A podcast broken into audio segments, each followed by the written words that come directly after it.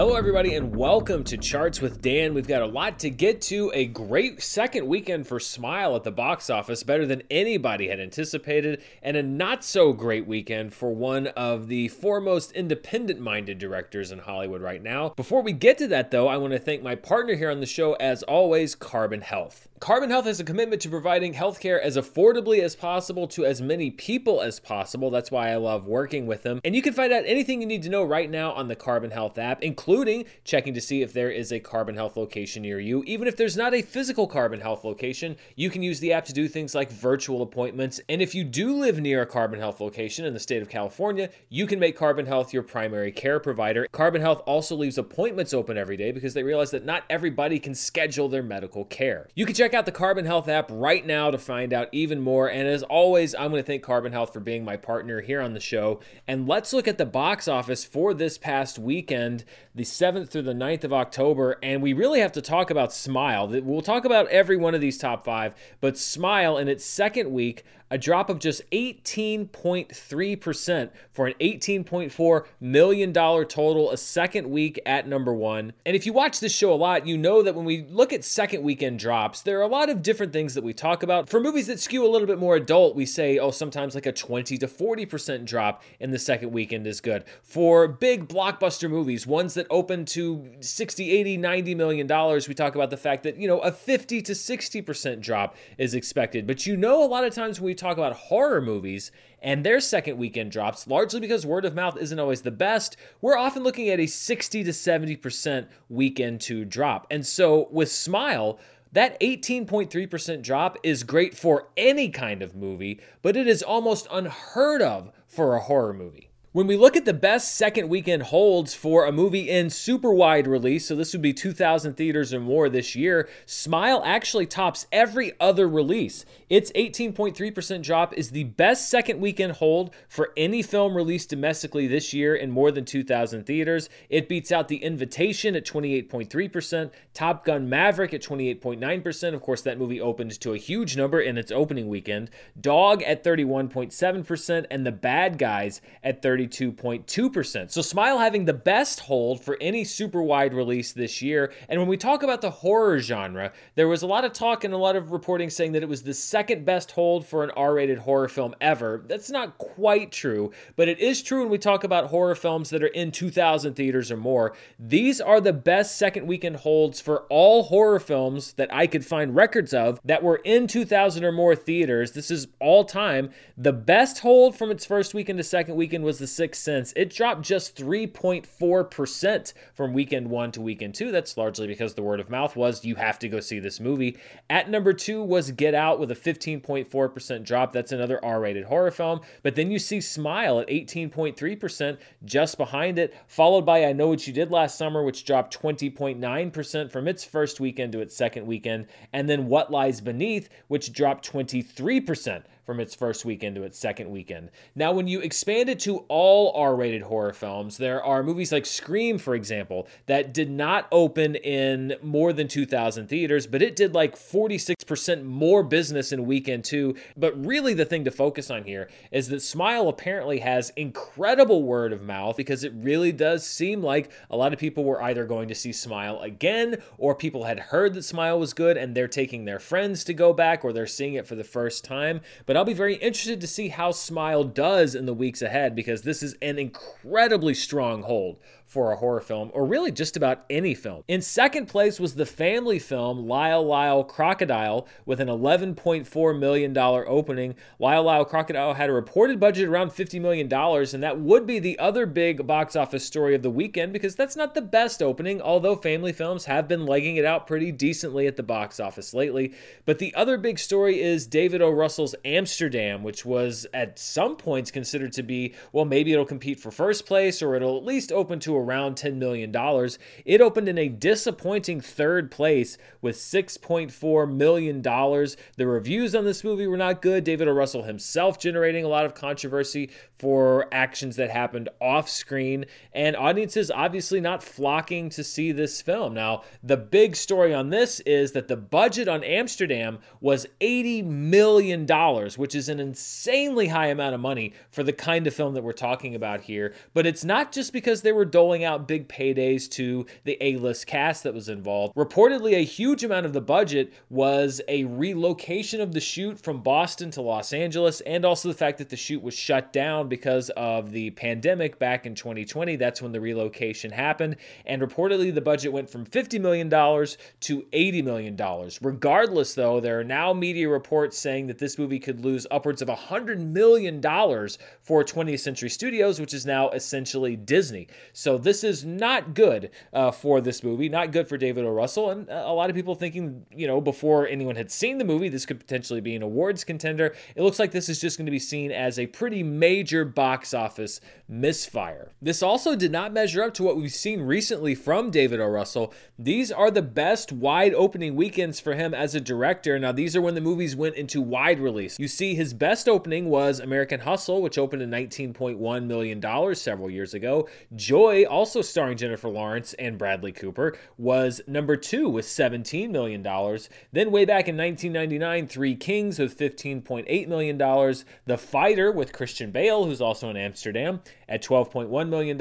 And then Silver Linings Playbook, which was a multiple Oscar nominee and winner, with $10.7 million. The one thing that a lot of these movies had in common that we did not see with Amsterdam was a platform release. These movies played in limited release, a smaller number of theaters for one or two or sometimes several weeks, and then they would go to wide release after the word had gotten out and reviews had been generated, etc. That didn't happen with Amsterdam. Now, it would not have gotten great buzz because I don't think the critics would have changed their tune depending on what the release strategy of the film was, but we talked about this with Bros as well last weekend, where we have seen in the past movies that are similar to these movies that are having disappointing openings that have had better success with a smaller number of theaters, ramping up the release schedule, etc. We're not seeing as much of that with these films, and they're really being left to die in the marketplace. We are seeing so many of these movies that also have a fairly high budget point. I think the budget could have been brought down on a lot of these movies that just aren't doing well in the open marketplace.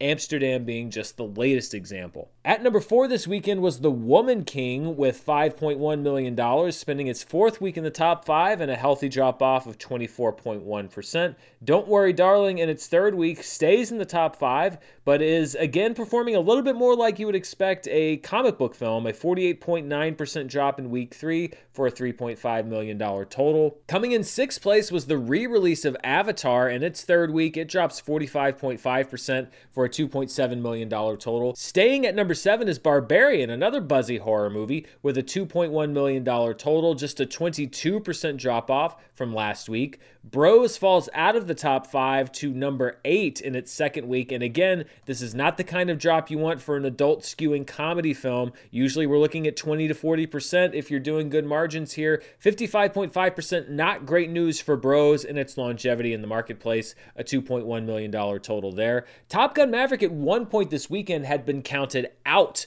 of the top 10. And yet, like the phenomenon that it is, in its 20th week, not only does it stay in the top 10, it moves up one spot from last week from number 10 to number 9, a 32.7% drop. And then at number 10, in limited release, a new horror film called Terrifier 2, which brought in $805,000. We'll talk a little bit more about Terrifier 2 in just a couple of moments. Dropping out of the top 10 this weekend, Ponniyin Selvan Part 1 took a big drop from last week. Some numbers I saw as much as 90%. So it appears very front loaded as far as the interest in that film, dropping out of the top 10 after just one week. Bullet Train, after nine weeks in the top 10, also drops out, as well as DC League of Super Pets after 10 weeks now out of the domestic top 10. Last year, around this time, Venom Let There Be Carnage was in the marketplace. We were getting ready for No Time to Die. We don't have anything like that quite yet coming up. We've got Halloween Ends this week, we've got Black Adam coming up soon. Uh, but right now, the market is just bereft of these big movies. It's, it's weird. There was confidence last year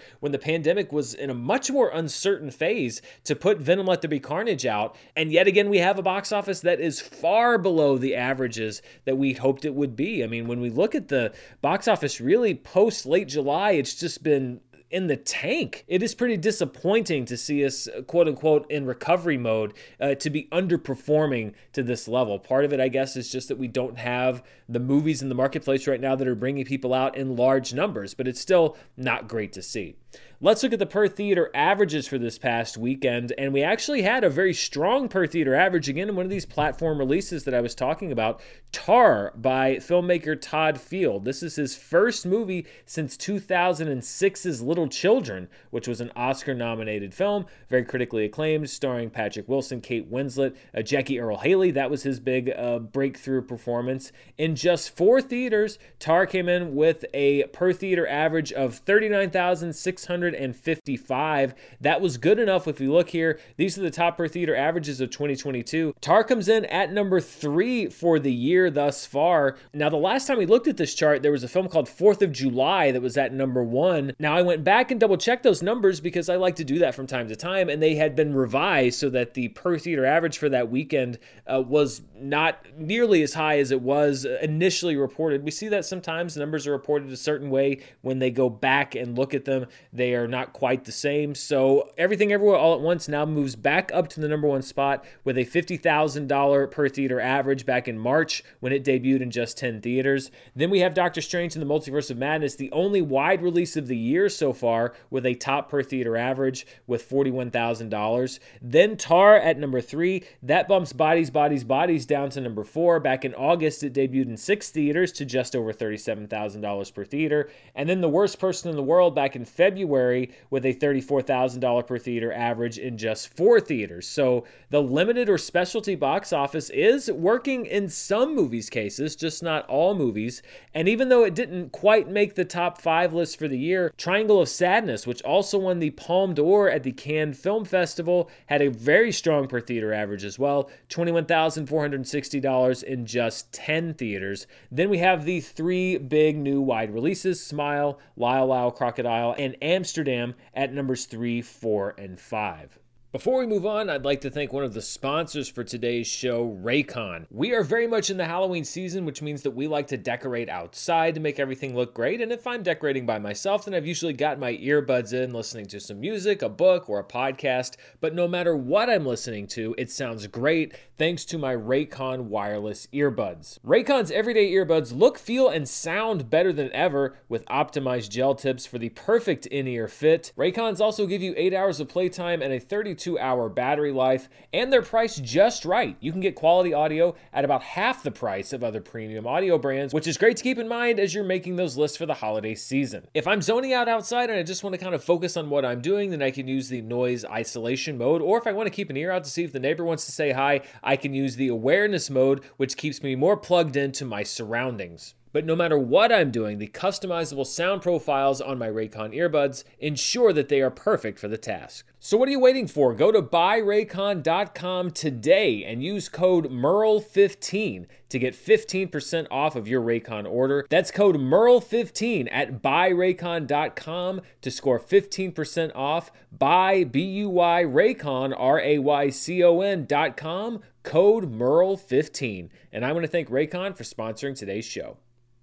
Looking at movies that were in limited release, so these are 1,000 theaters or fewer. I mentioned Terrifier 2. It was the number 10 movie at the box office this weekend with $805,000. Terrifier 2 is an independent, partially crowd-funded horror film that played in limited release. Its total gross is now over $1.2 million. So this is a place where we're seeing uh, movies like this break through, smaller films that can get into a larger number of theaters and find that support.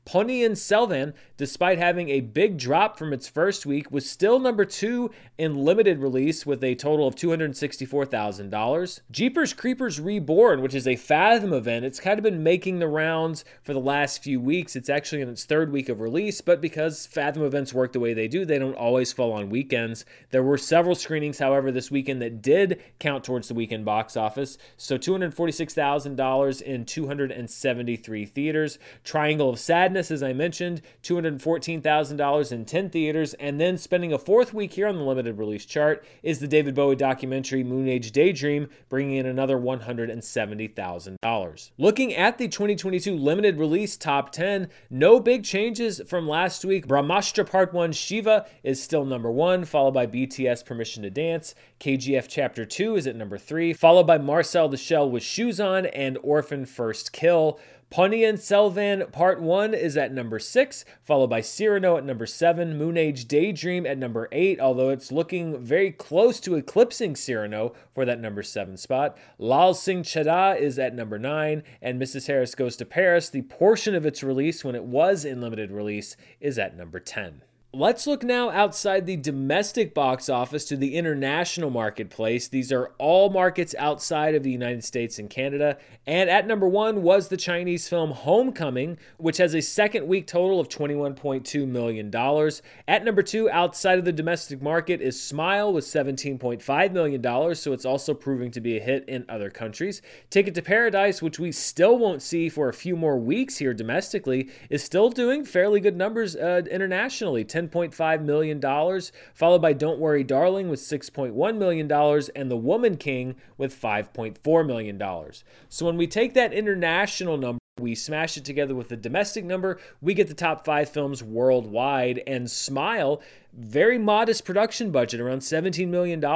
It was the number one movie in the world, reportedly, this past weekend. Just a 3.1% drop worldwide from its number last week, and a $35.9 million total. Anecdotally, I had a fan named Gusa, I believe is how you pronounce his name, a reach out from Sweden saying that in the Swedish market, Smile actually did a 124% increase of business from week one to week two, despite no big new theater push or new advertising. It was just solely word of mouth. And apparently, this is very rare in the Swedish market. So, this is a movie that appears to be generating a lot of word of mouth, not just here in the domestic marketplace, but also around the world.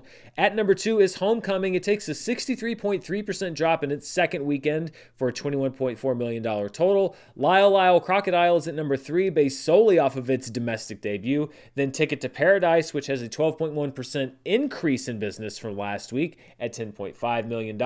And then The Woman King, also expanding to new markets internationally, an 18.5% increase in business for a $10.5 million total. Looking at the 2022 worldwide top 10, Top Gun Maverick, of course, remains number one, followed by Jurassic World Dominion. Those are so far the only two movies this year that have eclipsed the $1 billion mark. Doctor Strange in the Multiverse of Madness is at number three, followed by Minions, The Rise of Gru, and The Batman. Thor Love and Thunder is at number six. The Battle at Lake Changjin 2 is at number seven. Moon Man is at number eight. The seventh and eighth place films, both from China. Fantastic Beasts: The Secrets of Dumbledore is at number nine, and Sonic the Hedgehog 2 is at number 10. Looking at the domestic top 10 for this year, Top Gun Maverick is number one, followed by Doctor Strange in the Multiverse of Madness and Jurassic World Dominion at numbers two and three. The Batman is at number four, followed by Minions The Rise of Gru, trying to make it past the Cape Crusader. Right now, still down there at number five. Thor Love and Thunders at number six, followed by Sonic the Hedgehog 2 at number seven, Elvis at number eight, Uncharted at number nine, and Nope at number 10. Before we look at the streaming charts, I always like to take a look at a weekend in box office history, and we're going to go back 30 years, believe it or not, to the 40th weekend of the year, October 2nd through the 4th, 1992, where Daniel Day Lewis was at the top of the box office charts. The second weekend of The Last of the Mohicans also held very well, a 12.1% decrease for a $9.6 million total. Also, on this weekend 30 years ago, we were introduced to The Mighty Ducks, one of the premier live action Disney films from my childhood, a $6 million debut. The Mighty Ducks would go on to generate lots of sequels, a current Disney Plus series, an actual hockey team that is still playing. At number three, Tom Selleck. This is a big sports weekend at the box office in Mr. Baseball about a Major League Baseball player who goes to play baseball in Japan. I'm sure that movie is very culturally sensitive. $5.2 million total. And then just behind it at number four, the Dustin Hoffman, Geena Davis, Andy Garcia film Hero, in fourth place by just about $30,000. So basically almost a tie there for third and fourth. And then rounding out the top five in its fourth weekend, a really good movie from Phil Alden Robinson called Sneakers, starring Robert Redford, the late great Sidney Poitier, Dan Aykroyd, and many others, with $3 million. Also debuting this weekend in 1992, one of my favorite movies ever, Glengarry Glen Ross. It was in a smaller number of theaters, so it did not make the top five, but I really, really, really like that movie a lot. So let's turn from what people are watching in theaters to what people are watching at home through various different streaming services. And we will start, as we always do, with the iTunes charts. And the top three spots remain the same Top Gun Maverick, which I think is probably going to be entrenched there for a while. Bullet Train at number two, still available only for purchase. And then Where the Crawdads Sing at number three. Rejoining the chart at number four is Minions The Rise of Gru by virtue of now being available for both purchase and rental. Jeepers Creepers Reborn, also now available for rental on iTunes, so you can go see it in theaters or watch it at home, as we're seeing uh, for many films now. Emily the Criminal is at number six. My weekly reminder this is a really good movie. You should check it out. Bandit is at number seven. Vesper at number eight. God's Country joins the top 10 at number nine. And Jurassic World Dominion remains at number 10. Looking at the most watched programs on Netflix now, this is for the week of September 26th through October 2nd. This chart is done with my custom global Murrell metric where I generate something called the PFV number or potential finished views. I take the length of a program, I divide it by the number of hours that it has been watched, and I come up with the number of Netflix viewers that could have potentially finished viewing the entire program. It's just a little custom chart that I do here on the show. At number one is Dahmer, the very buzzy Netflix original series from Ryan Murphy, starring Evan Peters, with a PFV of 33.9, meaning based on the hours watched and the length of the series, 33.9 million Netflix users could potentially have finished viewing Dahmer. At number two is the Netflix original movie Lou, which is showing a lot of staying power with a PFV of 25.9.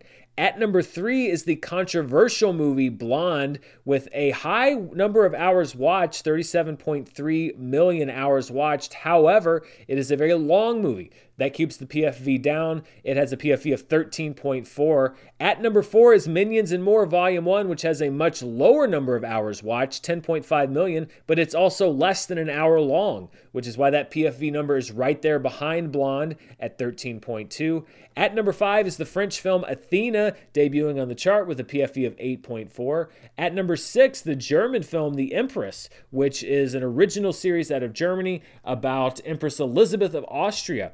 That's good enough for number six on the chart with a PFV of 8.3, followed by the Netflix original movie Do Revenge, Tyler Perry's dramatic film A Jazzman's Blues at number eight with a PFV of 7.4. At number nine is Last Seen Alive, which is not a Netflix original movie, but is a movie with Gerard Butler. So take that into advisement with a PFV of 5.1. And then rounding out the top 10 is Fate the Winx Saga Season 2 with a PFV of 4.4. There's a lot more to get into, but before we do that, I want to thank another one of the sponsors for today's show, Mint Mobile. How many times have you been to a big wireless provider and had them promise you the moon only to find out later on that it was too good to be true? That every time, right? That's pretty much their MO. So when I heard that Mint Mobile was offering great wireless service starting at just 15 bucks a month, my thought was, well, what's the catch? But it turns out there's not one. Mint Mobile's secret is that they're the first company to sell wireless service online only. That's right, they cut out the cost of retail stores and they're passing those sweet savings directly to you. For anybody who hates their phone bill, and that's everyone, right? Mint Mobile offers premium wireless for just 15 bucks a month and gives you the best rate whether you're buying for one or a family. And at Mint, families start at just two lines. All plans come with unlimited talk and text plus high-speed data delivered on the nation's largest 5G network network, and you can use your own phone with any Mint Mobile plan and keep your same phone number along with all of your existing contacts. To get your new wireless plan for just 15 bucks a month and get the plan shipped to your door for free, go to mintmobile.com slash Murrell. That's mintmobile.com slash Murrell, M-U-R-R-E-L-L. Cut your wireless bill to 15 bucks a month at mintmobile.com slash Murrell, and I want to thank them for sponsoring today's show. Let's look now at the ratings that we get from Nielsen. Now, these are not perfect ratings, these are US ratings only. They don't measure all devices, nothing over the air, and these numbers are delayed by about a month. So, this is for the week of September 5th through the 11th. This was Disney Plus week. So, as we're looking at the most watched movies streaming according to Nielsen, Thor Love and Thunder is at number one. It made its debut on Disney Plus that week with 25 million hours watched. followed by the Disney original remake of Pinocchio with 15.5 million hours watched. So it seems like most people tuning in more for the Marvel film than they were for the Disney original film, but both generating large watch numbers. At number three, it may have been Morbin time on Netflix, but it could not stand up to Disney Plus. Morbius with 10.1 million hours watched, followed by the Netflix original End of the Road at number four with 9.9 million hours watched. The Netflix original movie Me Time is at number five, followed by Elvis on HBO Max at number six, Love in the Villa on Netflix at number seven, Despicable Me 2, which is a perennial favorite on Netflix when it pops up on that service, with 5.3 million hours watched, good enough for number eight. This is 40 is at number nine, and then on Netflix, The Poison Rose at number 10. And finally, let's look at the most watched streaming shows according to Nielsen. And I have an additional chart, which we'll talk about for a second. But first, let's look at the pure numbers. As far as total hours watched, Cobra Kai on Netflix takes the number one spot with 28.9 million hours, followed by Devil in Ohio on Netflix with 22.9 million hours. At number three is Lord of the Rings, The Rings of Power, with over 20 million hours watched, followed by House of the Dragon on HBO Max with 16.9 million hours watched. Of course, it should be noted this chart does not take into account anybody watching House of the Dragon on HBO proper, only on HBO Max, which puts it at a bit of a disadvantage on this chart because you can only see, for example, The Rings of Power on Amazon Prime Video. There is no Amazon over the air network that you can watch it on, whereas HBO Max is not the sole destination for House of the Dragon, you can also watch it on the cable network. So we're probably shedding some viewers from this chart here, but still 16.9 million hours watched total on House of the Dragon, good enough for number four. Game of Thrones, a resurgence of interest there, still good enough for number five with 13.4 million hours watched. NCIS on Netflix, good enough for number six, followed by CoComelon, Grey's Anatomy, Stranger Things still hanging around, and Bluey on Disney Plus at number 10. And this leads me to my latest new chart. It's something that I generated because a lot of people have said, well, why can't you do a PFV for the Nielsen charts like you do for the Netflix ones? And it's mainly because when Nielsen lists a series, I don't know how many people are watching which season of that series. So I can't divide the hours watched by the runtime of season 2 or season 3 uh, because I don't know, you know, what the breakdown is. However, I decided to come up with something that might be a bit of a useful metric, and that's all that these are really intended to be something called watch time per episode. So I take the total amount of hours watched for all of these shows and divide them by the number of available episodes. So this is a breakdown of the top 20 Nielsen streaming shows with watch time per episode. And you can see that it looks a little bit different from the overall top 10 that I just shared. For example, number one on this chart is Lord of the Rings, The Rings of Power. It has three available episodes, and based on its total watch time, each of those episodes, if you divide it equally, is generating 6.68 million hours of watch time per episode. That's WPE. House of the Dragon has four available episodes, and it's generating 4.23 million hours of watch time per episode. At number three is Devil in Ohio, eight available episodes and 2.87 million hours of watch time per episode. And then here's a show that we have not seen in the streaming top 10 She Hulk. She Hulk has four episodes available with an hours watched per episode of 2.05 million. So this could be a case where we're not seeing She Hulk in the overall top 10 because these are 30 minute episodes and because there are fewer episodes than in a lot of the other series that we're looking at. So I'm not saying that She Hulk is necessarily one of the 10 most watched shows overall, but I am saying that it is generating a lot of watch time per episode, and that is something that you're not seeing on the overall top 10. At number five is The Imperfect, which is generating 775,000 hours of watch time per episode, followed by Echoes with seven available episodes. CoComelon, despite having 18 episodes available, still in the top 10 with 649,000 hours of watch time per episode. Cobra Kai is another show, 50 available episodes, and an hours watched per episode of 579,000. Now, the bulk of that watch time, yes, is probably going towards the new episodes that premiered, but again, this is showing you the relative strength of those new episodes. The Sandman's at number 9 with 11 available episodes and 464,000 hours of watch time per episode. And then at number 10, Stranger Things with 294,000 hours of watch time per episode. So again, this is just another metric to look at. And my big takeaway here is that She Hulk is actually a show that is being watched by a fairly large number of people. It's just that at this point in its release cycle, and because it has shorter episodes, it's tough for it to compete in the top 10 with, for example, NCIS, which has hundreds of episodes. That's one of the reasons that you see NCIS in the top 10 every week. It's because it has so many episodes that people can just leave it running over and over and over day in and day out, and that pumps up that watch time. So I'm always looking at new ways to present the different information and data that I get, and I'm always open to feedback from you. If you don't think this chart's interesting or useful, just let me know. But you know, I don't know. I just like looking at numbers different ways. So that does it for charts this week. When we look at the box office picture, the only new wide release is, or at least super wide release, is Halloween Ends. It will be debuting in wide release and also on Peacock. You can look right here on the channel for my review of that movie as soon as I'm able to see it. Also opening in limited release is Till, which is the story of Emmett Till and his mother and her actions in the aftermath of his tragic death.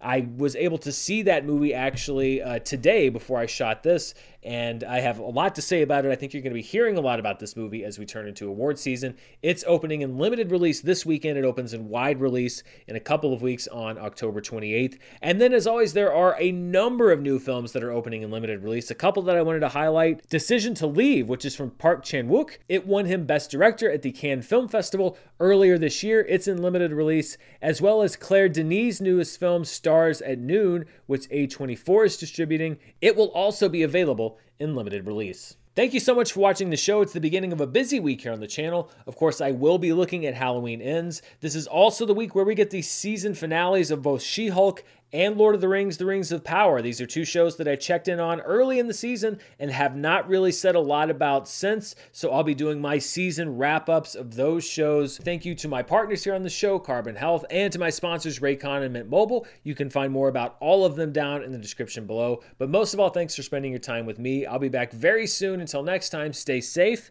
and I'll see you then. Bye.